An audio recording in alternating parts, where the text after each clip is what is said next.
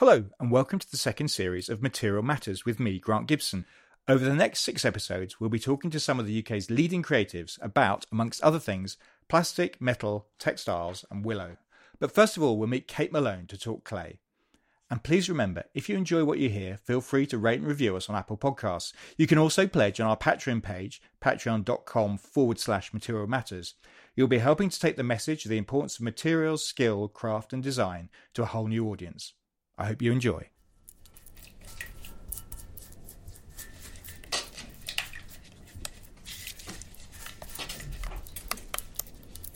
Today, I'm in the London studio of a ceramicist like no other. Kate Malone has been at the top of her game for more than 30 years, developing an unmistakable aesthetic, often inspired by nature, and in the process, pioneering glazed techniques. She has worked on any number of scales, from batch production pieces made in her studio to creating facades for buildings. She's also had shows at places like the Geffrye Museum and Waddesdon Manor, while her pieces have been collected extensively both privately and by public organisations. But she's arguably best known for her time spent as a TV judge on the Great Pottery Throwdown. Kate, thanks Well very much for doing this. Very nice uh, little beginning as well. Thank you. No, that's my pleasure. That's my pleasure. um, I mean, what we generally do on this podcast is kind of talk about uh, where and how you work to, to begin with. Um, so, can we talk about the- environment we found ourselves in today? You're in East London, and this is kind of this extraordinary. Uh, you, there seems to be no division between your work and your your home life. Yeah, I think. Well, my daughter and my husband would probably complain about that, but essentially, really, since 1988 or nine, yes, we've lived and worked on the same piece of land or in the same building, and essentially now we're in quite a new building. My husband is a builder, so we've really worked as a team together. Him providing studios and home for us to live in, and I'm making all the time. He's that sort of silent partner. But he built this timber framed little house, which is like a ship, out of French green oak himself, hmm. teaching my nephew uh, carpentry at the same time. And every single bit of this house is done by Graham, except for the electrics.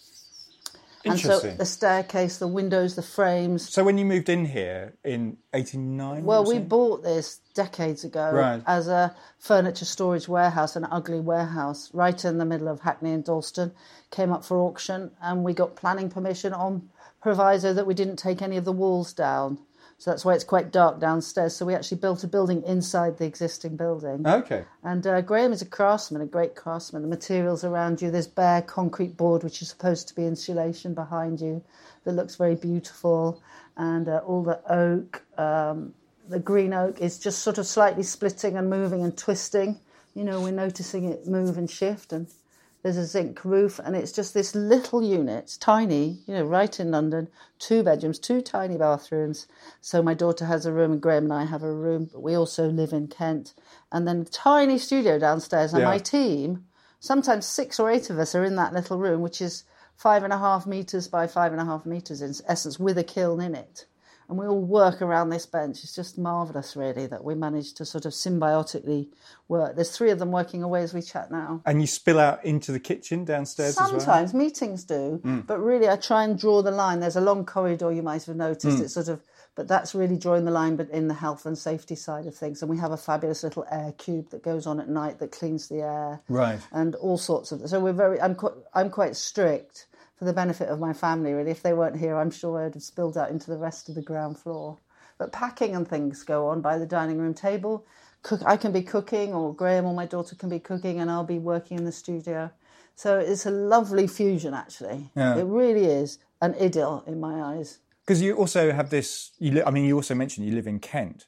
Um, do you work there as well, or how do you divide your time? Well, it's all very new, really, because in hmm. '86 we bought this land in Hackney very cheaply, very undesirable area.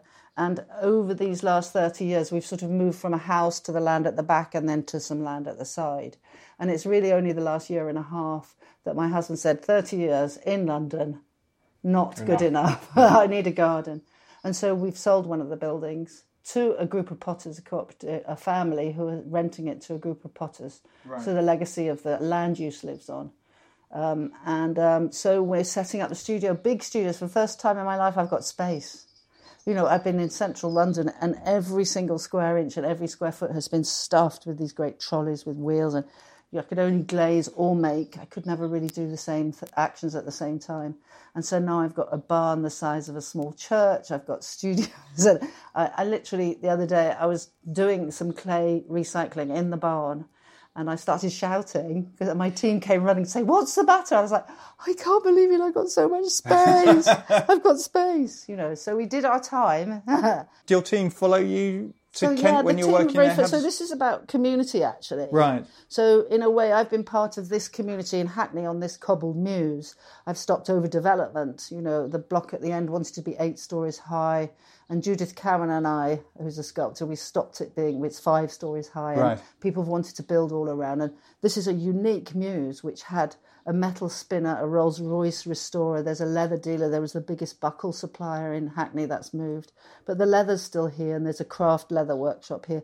So this is a very rare thing that Hackney used to be stuffed with makers, hmm. and so I very much believe in community. That community being my family first, and then my team, and then my professional community, my glaze academic community, the architect. You know, it's all about communities and trying to be part of that. And so the team, for instance, of whom there are 11, Wow. and they only work two days a week each, really. Okay. I never thought I ever wanted all of somebody who had the skills that I demand. And so they all have their own studios, and it's a sort of symbiotic thing. Sometimes, when they haven't got any money at all, they say, Can they have full time? Other times, they're really busy and they don't want to come at all. So it's a flexing, moving cloud of mm. help, actually. Mm. And because most of them I've been working with, well, Josh is new. He's an intern, six months he's been here, right back to sort of Anna and Ricky have been around for 12 years, on and off, coming and going. And where do you find them? Do they come to They you? come, do you yeah. scout them? No, I never scout them at all. It's sometimes it's serendipity. For instance, my workshop manager Helen Evans, who's now set up in Tobago, she gave in her notice after eight years, and the same week, Mariah, who's downstairs, wrote to me from Kiln Rooms Right. and said, you know, was there an availability? And although I have constant letters of inquiry, it's just about timing sometimes. So I'm very much a believer in sort of fate. So this, le- you know, this email came in from Mariah, said, "Come in," you know, and so then she shadowed Helen for three or four months to learn the job of glaze. You know, she runs the glaze mixing, and so it's a very sort of moving, growing, fluxing thing, which sometimes is really. I'm often writing saying, "What days are you in? When are you going to be here?" and often I go away for you know a month at at a time, and, I, and they all. I guarantee them work. I'll never say there's no work for them. I've always felt that I'll never give them uh, an insecure base, and so I have to guarantee them work. So in a way, a lot of the work has evolved because they're there. So there's a lot of intricate work that I wouldn't do if they weren't there. Mm. So it's a very fascinating thing, actually. Mm. You know, last week uh, Anna came and she said, "Oh, I need, a, you know, I want seven days' work. I want to work all through the weekend. I want to sort of earn a nice lump of money." So I had to think about what she was going to do. And so now this week, this pot's nearly finished. That I d- wouldn't have dreamt would exist because Yeah. I had to sort of think on my toes. And so in a way, it's a sort of design challenge, actually. You know, to keep them busy. It's very Is interesting. that, I was going to say, is that a pressure? It is a pressure, yeah, but I don't mind the pressure at hmm. all, you know. I don't mind it at all. I find it very exciting. Much like doing public artworks, when an architect will come with their idea of something and I have to interpret and work with them as hmm. part of a team. Hmm. So, yeah, it is um, stressful. No, I don't think it is. Maybe slightly. Can, I, can we talk about your locale and being in the city? Because it's always intrigued me that your work is kind of inspired, generally, often, not entirely, but generally by nature. And yet you've always located, or for the longest time, located yourself slap bang in the heart of, you know, what is, let's face it, quite a gritty part of London. How does that work? Well, it's fascinating, isn't it? I mean, my dad said when I was tiny, before I could hardly walk, he'd see me in the garden, sort of sitting and looking at flowers very closely, sort of pulling them apart, I suppose. I don't know, but just look. He saw me studying nature. He said he remembers that, although I don't necessarily remember it. And I think I've always loved nature. We travel a lot. So, although we've been in the city for 30 years, for hmm. two months of every year, we've travelled uh, all around the world, backpacked, you know, from the start. Uh, 30 years ago, we were travelling hmm. in India. So, there is that where you absorb nature. And I think the city needs nature. I like to please people. I always like to please people. So, in a way, I'm sort of, and in New York, my work's quite successful. And I think it's that's even more of a concrete Which is quite city. interesting because you wouldn't necessarily expect that, would you? you wouldn't, but it's bringing nature to their homes. Right. see. I think the spirit of nature or the spirit of the earth, which is my objective, is there. Um, and but I have lived away. So when our daughter just Scarlett, who's now twenty two, Yeah. was four, my husband said Hackney Air is not good enough, and so we did actually keep the London building and go and buy a house in the south of France. And Scarlett went to school in the local village school in the medieval Provençal village, and I had a studio in a raw cave there. And in fact, funnily enough, when I got there, all the fancier things that I make here didn't seem relevant at all, and I got made much more simple pieces. Well, that's interesting. I was going to ask whether the the move to Kent. Do you expect that to change your work? Often, when people change well, Yes. size of their studios, it can Yes. affect the, what they what they can do. Yes. I mean, up till now, although I'm known often for making big pots that weigh about a third of a ton, Yeah. I could only ever make one at a time Yeah. or two maximum. Otherwise, we were just literally shuffling and squeezing around these delicate pots. But now, I'm going to be able to make four in a row if I want to, Hmm. or, you know, just actually just store and move. So I think that will help. I think that'll change things. But we've also got a beautiful garden. We've got two acres of garden. Um, it's been gardened by four generations of women by this funny pie and sausage making family called the Baxters. They've had it, and they, the garden's beautiful. So I've got a, I can feel kind of really English flowers or something coming through. But at the same time, I don't know I, because the thing is, I try and respond to the moment and not really think too much Hmm. ahead. I'm quite naive like that, really. Hence, taking on these giant jobs that nobody really would have taken on had they realised what was involved. Can, can we talk? Because as I was researching this and I was reading various books on you and, and pieces that well I've written in the past and others, um, it kind of struck me that, that your your work is quite hard to categorise, Kate. I mean, if you look at English ceramics, there's a kind of Leachian school of British pottery, the classic brown pot, and then you have people like Alison Britton, Carol McNicoll, who kind of chafed against that, if you like. Mm. Um, Edmund de Waal, who we had in our first series of, of mm. this particular podcast, you know, was Leachian, and then very vocally and, and quite dramatically decided to step away from that. Mean, you seem to sit in your own world. Do you think that's that's a fair comment? Yeah, I think that's very interesting because I love brown pots. I just bought a I just bought a, a Mick Casson on the internet, a little pot, Yeah. and I collect Brampton pots.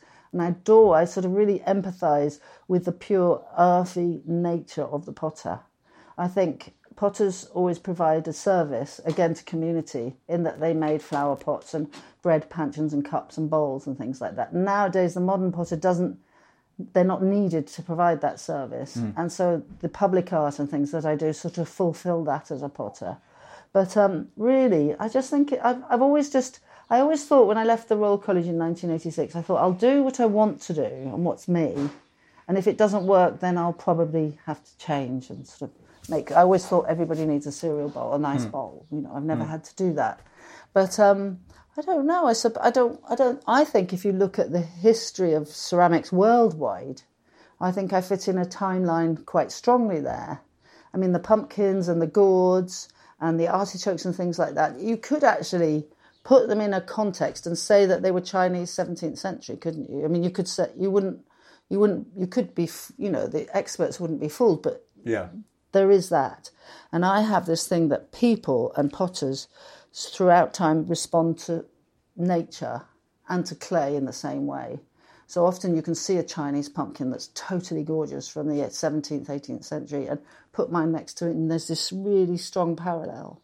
And then things like the Sèvres, of course, recently. Adrian Sassoon's love of Sèvres Yeah. and all the people that I meet in his circle have influenced me in that way.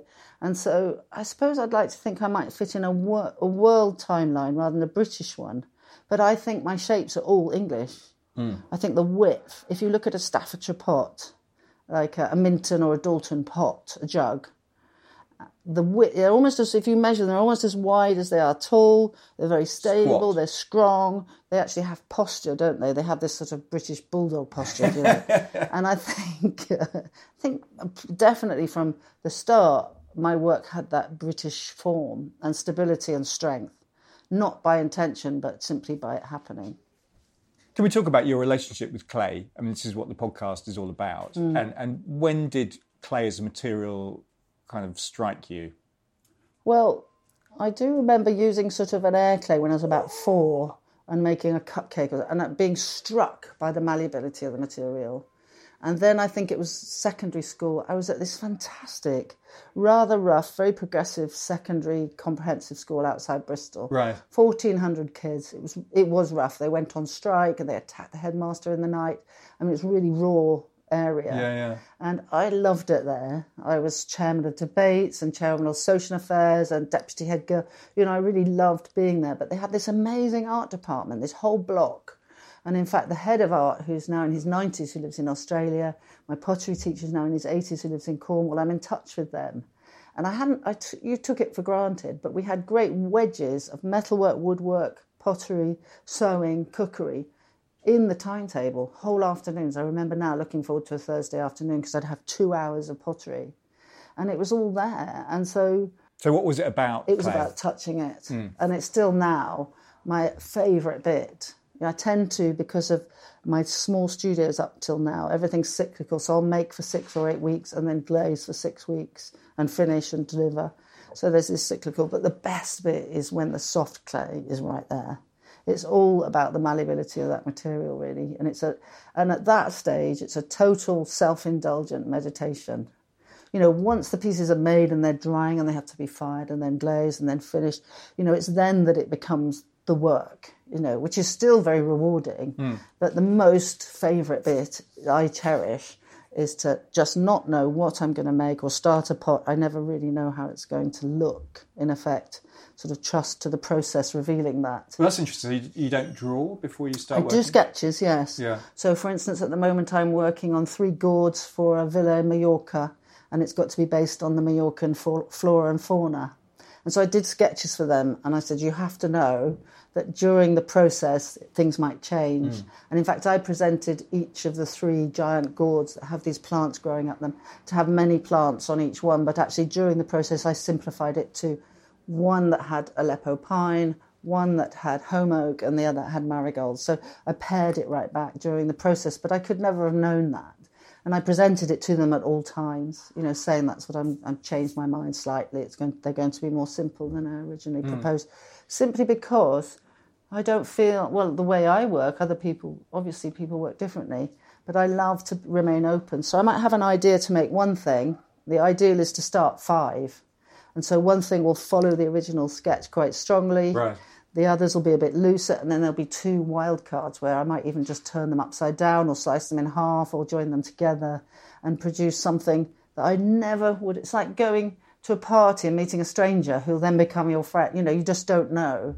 And to me, that's the thing. Mm. So often when I go to Adrian Sassoon's shows where he shows my work so beautifully on the stands, it's like visiting somebody new because I had I couldn't have imagined it in the first place. So I'm very fascinated to see my own work when it's being shown because obviously it's made in the studio and then packed and sent, and there's no really stopping and looking. Can, I, can I take you back because uh, we just jumped forward in, into your? Sorry, into yeah. That's fine. That's all right. That's all right, that's all right. Um, but I'm keen to know at school, you obviously found you had a penchant for, for clay. I, I seem to remember your father was a sports journalist. yes, you're absolutely right. Um, what did your parents make of that? Because I think you're, you have got brothers and they're, they're journalists as well. Presumably, yeah. therefore, you come from quite a literary family, I'm guessing. Well, sports and literature. I don't know. I think good writing is really important. Yeah. I think public speaking, my dad was a football commentator on the okay. telly. Ah. And so um, for the BBC think, or no for ITV for the big match, and oh, then really? he was the Brian local, Moore and all that kind of stuff. Yes, yeah. I think they were all quite good friends, and uh, but also he was the local TV presenter for Harlech Television in Bristol. He had a little program once okay. or twice a week, and so I don't think literally they were just they're sport fanatic. You know, I only see my dad once or twice a year now, and it has to be arranged around major sports events. literally, it does. Uh, he's adorable, but really my mum was quite creative. She sewed my dresses. She sort of did. She had lovely home, although we were middle class. All my friends always thought she was so stylish in the way that she dressed and the way that she made the home so lovely. She was really wild. My dad was quite wild, away an awful lot with sports journalism. And basically, they just let us get on with it. Right. You know, my dad said, well, What are you doing? I said, I'm thinking going on a BA, you know. Yeah, very good, carry on. You know, and it was in the day where we got a grant and our fees were paid. Yeah. You know, sales. Yeah. I had this seven-year art education, where I was given £2,000 a year to live, you know, and I didn't come out of it in debt. And I feel so strongly for the students now that's a very different thing. So I don't know, it was just a different thing then. And my dad just said, as long as you're happy, as long as, you know, you're doing what you want to do, carry on. And that really, much like my the brilliant art department at school that I took for granted, I probably took that for granted. He wasn't at all worried that it might not turn into a profession. That wasn't an issue. Mind you, the sportiness of the family makes me not competitive, but aware of success, if mm. you see what I mean. And my my big brother always used to say, "Come on, you're not still at college. You know, when are you going to get a proper job?" and I used to think, "I'm going to show you." You know, so there was that in in in my life. So, and I was the middle of two brothers who were very sort of rough and tumble. So I was quite tough and resilient, I suppose, which furnishes you to everything. But my mum was always very fun loving, absolutely mad. You know, if we were going camping to Wales and uh, I had six friends who wanted to come, she'd say, "Yeah, of course they can come." And she'd go and she was a car dealer. So she'd go. She was a car dealer. she was a car dealer. Wow. When, when my parents got divorced, she started dealing in cars. She had a boyfriend who had cars. And so she'd just get a bigger car and we'd all, we'd pile more kids in the car. We'd all go camping and she didn't care where we were all night, you know, because she was off having a good time. So it was very free time, free to do the education that I wanted and free to work that way I wanted. You went to university, Polytechnic in Bristol. So you stayed in the, yes. in the area. Yes. That was a conscious decision. My stepfather died, and I wanted to stay near my mother. Fair enough. So um, yeah, that was. Uh, but but Bristol was perfect. Mm. I mean, it had Wally Keeler, Mo Jupp, Roger Turrell, George Rayner, uh, David Robinson. Great tutors, great department. I mean, it was there was no reason to go anywhere really mm. at at all. And mm. Bristol gorgeous. It was during the great music time where the where Rip Rig and Panic and Maximum Joy and the pop group, all this whole sort of really fizzy music thing was happening. And I had a boyfriend who was in a sound engineer with all the lots of quite good bands. So we were so it was very active. So yeah, it was great. There was no reason to go anywhere. I remember you telling me before that Mo was particularly important oh, at that time. Yes, is that, is that yes, true? Yes. He, uh, he passed away last year, yeah, didn't he? Yeah. But he was a day a week, I think, at Bristol, and a day at Cardiff, and a day at Bath, and a day at Harrow, and somewhere else. And he came in like a dynamo, actually, you know, in his rough old van. but um, and he'd say, "Right, what do you want to do?" And I'd say, "Mo, I remember actually that bowl there." Under those blankets yes. as a tiger bowl. I remember saying to him, I want to make a giant bowl. How do I do it? And he said, Right, get a piece of wood this size, get a mountain of good condition clay, this, you know, this much, you know, a big pile of it. And next week we'll just put the whole day aside and do it. And then the following week, he said, Get anybody else who wants to watch. There were two or three others. And for the whole day, he just showed us. He, sh- you know, and teaching by showing and at the end of the day, we had this big mold, and he we talked about edges, and he was constantly talking about whether you're trying to show the qualities of the clay or whether you're trying to show qualities of glazing. And really, if you look at his work, it's it's so much about the raw way that clay behaves. At the same time, it's so much about the figure. It's so it's so perfectly of past, present, and future. He was just a great inspiration, mm. practically and spiritually. You know, he had a sort of big family, extended family of foster kids, and this great community was very important to him. I think that probably had quite an influence as well. And he was a lot of fun. He was so wild and naughty, and you know, they, we'd have student parties. He'd always be there smoking and drinking, and he was, you know, and his family is gorgeous. I'm still in touch with his children, but I wonder if I'd be making the same things, although my work is so different to his he always whispers in my ear, you know, if that edge is going to be good, make it really good. If you're going to leave it, you know, so he was a great tutor. Yeah. But then at the Royal College, David Hamilton, three year MA, 1983 to 86, he was just brilliant teacher in a different way. As he said, You've all, I was with Phil Eglin and Steve Dixon yes. and Rosa Quay. It was a very good circle. It yes. was eight students. All making quite different work nowadays, at least. Yes, yes. Well, those, I mean, Phil and Steve's work has this kind of political yes, it does. edge to yeah. it. Yeah, and Paolozzi was there at the Royal College right, as well, right. who influenced them, I think, a yeah. lot. And Janice Tchalenko was teaching there. Alice Alison Britton was there. So again, just really lucky to, you know, how I think art education establishments have their moments and it's like a sort of rolling curve, if you like, up and down, up and down. I think I was at Bristol at the right time with the most fabulous people, with all the materials we wanted at our fingertips without any extra charge. And then again at the Royal College, it was a great time.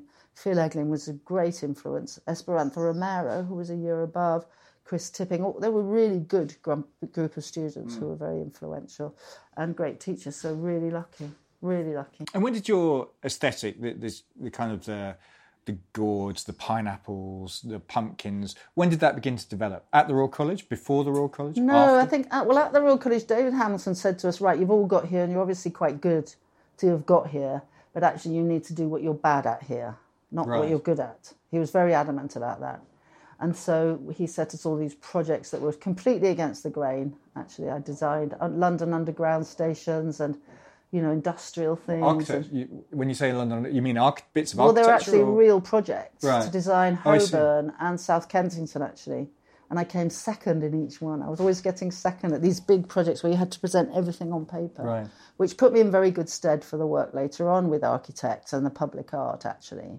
At the time, was, I felt it was so futile because I was always nearly there, but not quite the one who was chosen. But in, in essence, um, no, I think it's my style started to develop after. Just in the last few months, I remember starting to make what I really wanted to make again because I wanted to use the facilities at the Royal College, which was so great. It was right opposite the Albert Hall. And, you know, it was just in such an amazing place. I just suddenly stopped doing all the things, trying to do better at the things I was bad at, and just started making again. So just in the last few months, towards my degree show, I started making. And then into the free railway arches next to the festival hall. Well, I was going to ask about that because that's that's that was uh, living great. in London now. This yeah. is extraordinary that, that you, you leave the Royal College of Art yeah. and you get free space by the festival hall. Yeah, in a railway arch, which did have tramp's toilet on the front yeah. doorstep as you went in, and there were pigeons. And I actually got a deathly illness. We never knew where it came from. I got mening- the killer meningitis while I had the studio there. We never know whether it was linked. It was closed down when I got when I was ill. But it essentially it was a free railway arch. Ken Livingstone was the Lord Mayor of London. There were these empty, rather derelict arches yeah. that he had. The days of GLC. These canopies, yes. And he and and he said these craft makers should be there on display to the public. So in the afternoons, the public could come by and see what you were doing in exchange for having this free space. It was supposed to be for a year and a half, and then you were supposed to leave. So it was a stepping stone, really, mm. out of college. Run by Lisa G and Claire West. Oh, really? At the time, wow. yes, who I met in their office under the stairs in the railway arches, yeah. who gave me a space before I'd even finished at the Royal College. I was so ready to start after seven years of education. I was chomping at the bit. But I've read that you said it was it was that you didn't have much equipment. It was very cold, but yes. it was a constraint that kind of taught was, you yeah. and shaped your work yes. in some ways. So when you give yourself to the process, so mm. I hmm. was in this railway arch. There was trains going over. It wasn't the time of telephones anyway. You didn't have a mobile phone, but you couldn't have a landline because the trains were going over Hungerford Bridge, rumbling the whole tunnel. It was dark. There were no windows. There was bits of the tunnel falling onto the work. So at night you had to sort of protect it with buckets and things. But it was a space, and there was a, a kiln for everybody to use. So I hadn't didn't have to buy any equipment really. Um, and it was plumbed into the festival hall electricity, so we didn't have an, even an electricity bill. So I, I bought all my tiny tests from the Royal College that I'd been mixing glazes with with a friend, and I started painting them on the pots. And I developed this whole technique. I couldn't afford buckets of glaze. I couldn't afford a spray booth, so I had these tiny amounts of glaze and started painting them on by hand. And then if it went into the kiln and it didn't work because I wasn't paying the electricity, I put it back in instead of putting it in the bin. And so over that year and a half, 18, 20 months, I sort of developed this style that stuck with me to this day, actually. You know, since then I had a spray booth in the studio, found I wasn't using it, I was still using my old technique. Those things set in those times are just sort of with you then, I think. And it's very, I don't like the idea of spraying glaze because it's poisonous. Because we live and work at home, mm. I'm very health and safety aware. We hoover and mop every day. We have amazing hoover filters and air filters.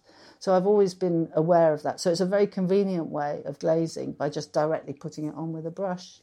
So I might have a pot with 20 different greens on it or 20 different blues, and it's all evolved from that time through hardship, actually. Interesting. And so, so the glaze came out of the, the South Bank. This is when the interest happened, or you? It already... did really. The multiple firings did. right. Know. At the Royal College, you couldn't because there were so many kiln bookings yeah. and so many students. So in a way, it was the multiple firings and the layering of glazes that did it and working in this dark railway arch with hardly any good light or anything, just working away, possibly because it was so dark, I was working by touch. And a lot of my pots are about touch these days. Very interesting. I hadn't thought about that. But uh, it was, yeah, fantastic, fantastic time. And there was shoemakers and felt makers. It wasn't just potters mm. in the whole complex. And you had we had free parking, we had a pass. So I got a, a interest-free loan from the London Enterprise Agency and I had a, a, leather cap and a jeep. I bought a jeep. Everybody thought I was Mick Hucknall driving around in this jeep, and uh, they were great times. Yeah, very good. There's an interesting kind of contradiction in your work, a little bit, I think, Kate, where you talk a lot about the importance of intuition in what mm. you do, and you, you make store by not thinking too much about mm. what it is you're doing. But by the same token, you have this extraordinary library of glazes, and you're incredibly organised. You have this book. So how does that how does that work? That's very interesting, isn't it? I am very organized. You know, I have about two or three thousand glazes, and they're all catalogued. And really, I said, I think I've probably had to be as organized as that because of the space constraints constraints that I had. You know, there's no room for odd buckets of glaze lying around. Really, again, over time, one's surroundings evolve one's style, and so I suppose with everything in total order, like the glazes downstairs, you can then be free because you've got this great foundation of security to draw upon. So you, you don't just sort of think, oh, I don't know what I'm going to make, and it sort of becomes a free, wild thing. There are all, all these sort of uh, security provisions underneath. You know, everything's yeah, very organized chaos in a way. Really. but yeah, no, it does. There's space here in London. You've got you know tiny spaces, and you just have to be organized. Mm. Mm. Heaven knows what's going to happen now. I've got all this space in Kent. And when you were at the on the South Bank, did you have a sense of where you wanted your career to go? Because it seems to me that there are at least three branches to to what you do, mm. and you seem to want to reach out to as many sections of the public as you can. Because on mm. one hmm. hand, you're doing these uh, batch pieces in your studio. Mm. You obviously have the gallery based work that mm. you do hmm. with Adrian. And also, as you've mentioned on a few occasions in this interview, the, the public art mm. stuff. I mean, I think particularly uh, when we met last was the Savile Row building that you did the, the tiles, which isn't hmm. public art, but it's a big hmm. architectural project. Did you have a sense that you wanted to do all those things? Well, um, Graham and I had a dream that we would have in London a sort of a studio that would serve me and would serve other people and become like a little ceramic centre. So I think together we sort of had this dream. So in the Railway Arch, while we were in the Railway Arch, there was only 18 months, Graham and I found this derelict building, uh, which had, hadn't sold at auction in the 80s twice, with lots of land at the back. And so we bought that, borrowed money, and started renting out spaces on the building site as soon as we could just to cover the loans and things. And so, really, that evolved. So we had a big kiln that I could use, and I had a space. I actually paid the rent same as everybody else. It was run very much as a co-op. And through the recession, the Maggie Thatcher recession, when interest rates doubled from seven to fourteen percent, mm. we actually had to put twice as many people in the building. So it was this big, sort of beautiful, tiny building, but full of people and potters working. It's very business minded. It is. I always have been. You know, yeah. my mum was a car dealer, and we had to help her sell cars. You know, I always have been really business minded, not money minded. Mm. In as much as all I know is that I want to make enough money to keep going and to spread and to learn and to help other people. That's it's not about sort of hoarding riches or anything. But um, back to the question, it was about did I know? Yeah. Well, really, I always wanted to make big things, so it seemed logical to place big things in public spaces. I always wanted to serve a community so by making fancy pots that are very expensive, you're not really serving the general public community. And so I felt that that was very appropriate. Um, when I got, I mentioned very briefly, I had meningitis when I was in the railway arches in 87 or 8 or something like that, 9. And um, I was in hospital, in Homerton Hospital here. And uh, evidently I was sort of in this coma, but when the doctor, the sort of the, the main doctor came and said, What did I do? Evidently, I sat up and said, I'm a potter.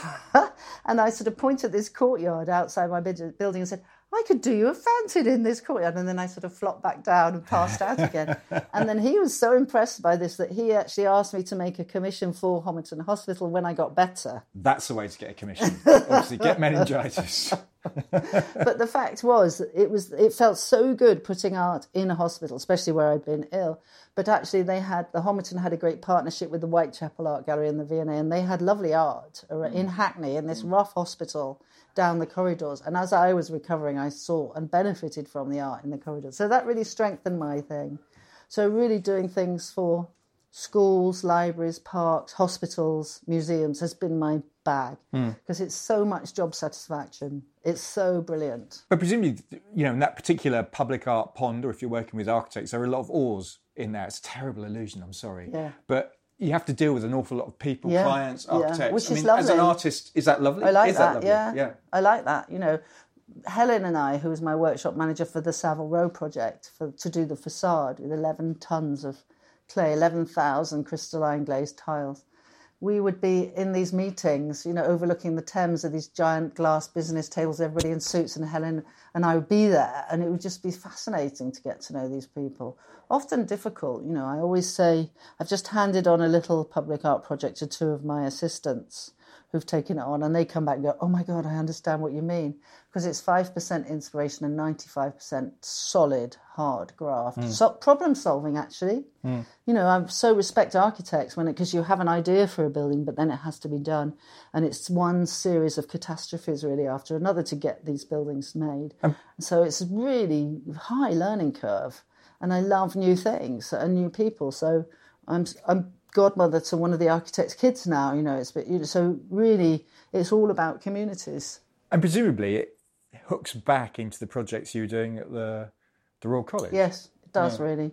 You know, and when I go through Holborn Station and see the very good one that those pillars, I think Jesus, mine would have been better than that. and South Kensington, I thought I'd cracked it, but it was yeah, lovely, lovely time. I mean, the Royal College was very formative in that respect, and three years.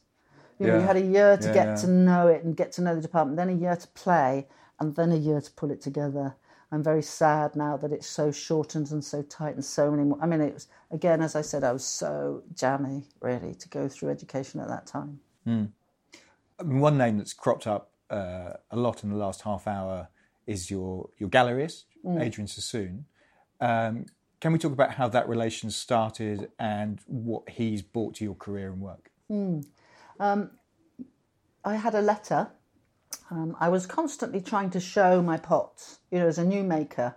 I went to Contemporary Applied Arts and said, Can I have a show? And they said, No, we don't know who you are. You know, obviously there's that starting out, isn't there? And so I was constantly showing everywhere. And Adrian Sassoon, who deals, uh, who's an expert on antique Sèvres, really, on the whole, and that's his primary starting point, uh, was taught by Gordon Baldwin at Eton and loved Gordon Baldwin's work and had some of his work in his home. And as people came to buy the Sèvres or to see his Sèvres that he was selling to the to the sort of um, great collectors of the world, they'd pass the Gordon Baldwin, see it, and ask what it was. And he realised that there was something, you know, some interest, I think, in new work. So I think he asked um, Contemporary Applied Arts for a list of ten people or some people who they thought might be good for him. And he wrote me a letter, and I've still got the letter. Not because I thought it was so precious at the time, just because I stuffed it in my filing cabinet and found it, you know, a few years ago, saying, I'd like to show your work, you know, would you be interested? And I remember saying to my husband, Rutland Gate's quite a good address, isn't it? That's a very good place. should I follow this letter up? And he said, Yes, I think you should.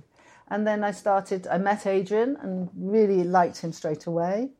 He's two years my junior, and uh, he always seemed so so full of knowledge, and that, that was the historical knowledge that was so fabulous. And he started showing my work, and it became very evident that he just really wanted the best of my work. And so we sort of naturally, again, evolved into being exclusive. So I only show with him. Anything over £350 is done through Adrian. And um, essentially, he's just given me this amazing. He sold well from the start. Hmm. And things were all right, but I was teaching and I was doing this and I was doing public art and trying to balance everything financially. But he started selling very well from the start. And he, you know, very soon said, you know, just move forward, do what you want, do what's in you. Don't worry about how long it might take or how much it might cost because we'll deal with it. And a couple of times right at the start, you know, when I was out of money, I'd say to him, you know, would you like to buy? He bought work before, you know, now nowadays he takes work and then sells it and I get paid. But essentially at the start, he'd buy batches of work. And so he had this amazing confidence in buying it, which gave me a confidence. So I think apart from it being really a great financial uh, exchange, you know, Adrian sells uh, to in places I never could have dreamt of, to people I could never have dreamed of reaching. at the same time, he just gave me this confidence by buying it in the first place. And I just sort of had this confidence, which my husband also gave me by building the studios and so that I could work. And so, really, Graham and Adrian have been hugely influential in the quantity and the quality of work that I made. I think if it had failed in the sort of expensive decorative studio ceramics department, I'd have sort of moved to the country and made bowls. I don't know, or had lots more children. I don't know.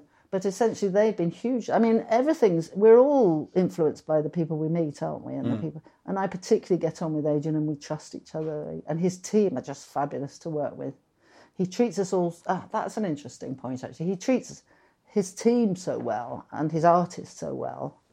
You know, in that he, if we got, it, he'll fly us to places and, you know, make sure we eat very well and we're in nice hotels and looks after us. That I actually do the same to my team. You know, his influence. You know, his. Dis- I realised it this year because I took the whole team to India. Well, not the mm. whole team, but a group of eight people to India last year to the Indian Ceramics Triennale, and we all stayed in really nice places. And it was all, you know, it was a research trip. So my business, I have a limited company that I had to set up because of the Savile Row job, and so it's all sort of paid for by the business in effect. But his treatment of us filters right down to my treatment of my team. Mm. And then I hope to the people around them because when you meet somebody who's has integrity and is very good, I think that's the idea that it sort of follows on. And hmm. that's the example that I'd like to set to my team to do the same, you know, along the line. So yeah, it's great. Thank God I met him. That's all I'm saying. So we're coming to the end of our time, but I can't not ask about the Great Pottery Throwdown. what was it like being on telly? What In a it hit like show, a hit show. Well, you did, we didn't know whether it was going to be a hit show or not. We didn't know if it was going to be awful, but the, you know all the signs were quite good because the Bake Off, the same company, uh, Love it's a kind, it's a kind, kind production company. They're kind to people. They're not cruel like these awful, some of these awful TV shows. So that I was very, very adamant that it had to be a kind show.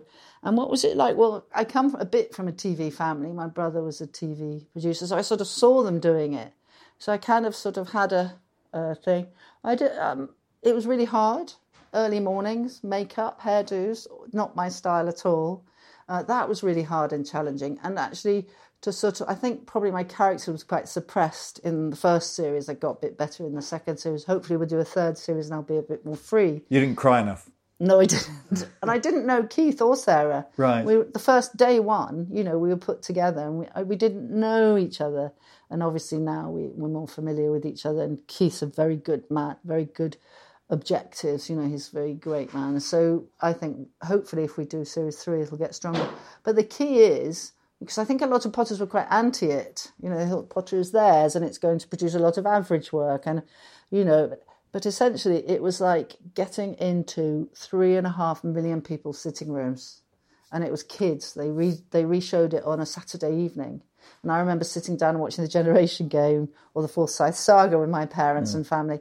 And the, I have had families come up to me and say we'd sit down in front of it. Well, in a curious kind of way, the Generation Game was, in and of itself, based around craft, right? At least yeah. trying to learn Yes, a skill, it very, was very, actually, albeit yeah. very quickly. Yeah, yeah, it's very interesting. yes, it was. There were all these influences, early influences. I could go on for ages about the singing ringing tree, this amazing fantasy Yes. kids thing, but I won't. But the TV, um, what a great thing it was, and let's hope it carries on. Because Well, I was, going to ask because there are there have been rumours Yes, of another noises, series. Obviously, there was yes. a petition We're the last when, to when hear, really. canned. Yeah, there was a petition which was quite anti BBC, so it wasn't really that effective a, a petition. But in effect, yeah, people loved it, and it was, and of course they loved it because you show the joys of clay. I mean, clay is so joyous. When they made the toilet and when they made the porcelain lamps and things, it just shows the versatility of clay, which is why I do it. I'd love an architect to come to me and ask me to do lamps, for instance, and that's the sort of joy of working across. I say my price range is from twenty-five pounds to one and a half million pounds. that's the project that I've worked on, So and that's, really very- interesting that because when people get into the kind of gallery realm, Hmm. they tend to not do the cheap and or less expensive end of the market, should Yeah. we say? And the fact that you've kept doing that, Well, it's so important to serve as many people as Hmm. possible, isn't it? And a cup. My cup is a bone china cup that's made in Stoke on Trent that I design the decals for, and I give them away or sell them or what have you. But you kiss a cup every day. When you when you use a cup, you're kissing, you're putting it to your lips. So it's a very intimate thing, you know, and and it's about all my pots. They hopefully the objective is a, a message of symbolistic optimism and so that the the roll tops roll outwards and they offer the insides out. So it's really about communicating, and and it happens to be that it's through clay. Really, you know, that's the thing. Kate, that's a lovely, lovely place to finish. Thank you so much for your time. Thank you. How interesting it's been to chatting. To learn more about Kate's work, go to katemaloneceramics.com. There are images of the interviews as well as little films and other things on my Instagram page, Grant on Design. If you've enjoyed listening and want to see this podcast flourish, then please rate and review on Apple Podcasts and go to my Patreon page and make a pledge. You can find that at patreon.com forward slash material matters. You'll be helping to take the message of the importance of materials, skill, craft, and design to a whole new audience. And finally, if you want to sponsor an episode or indeed an entire series, do drop me a line on gdgibson at btinternet.com. Thanks very much for listening.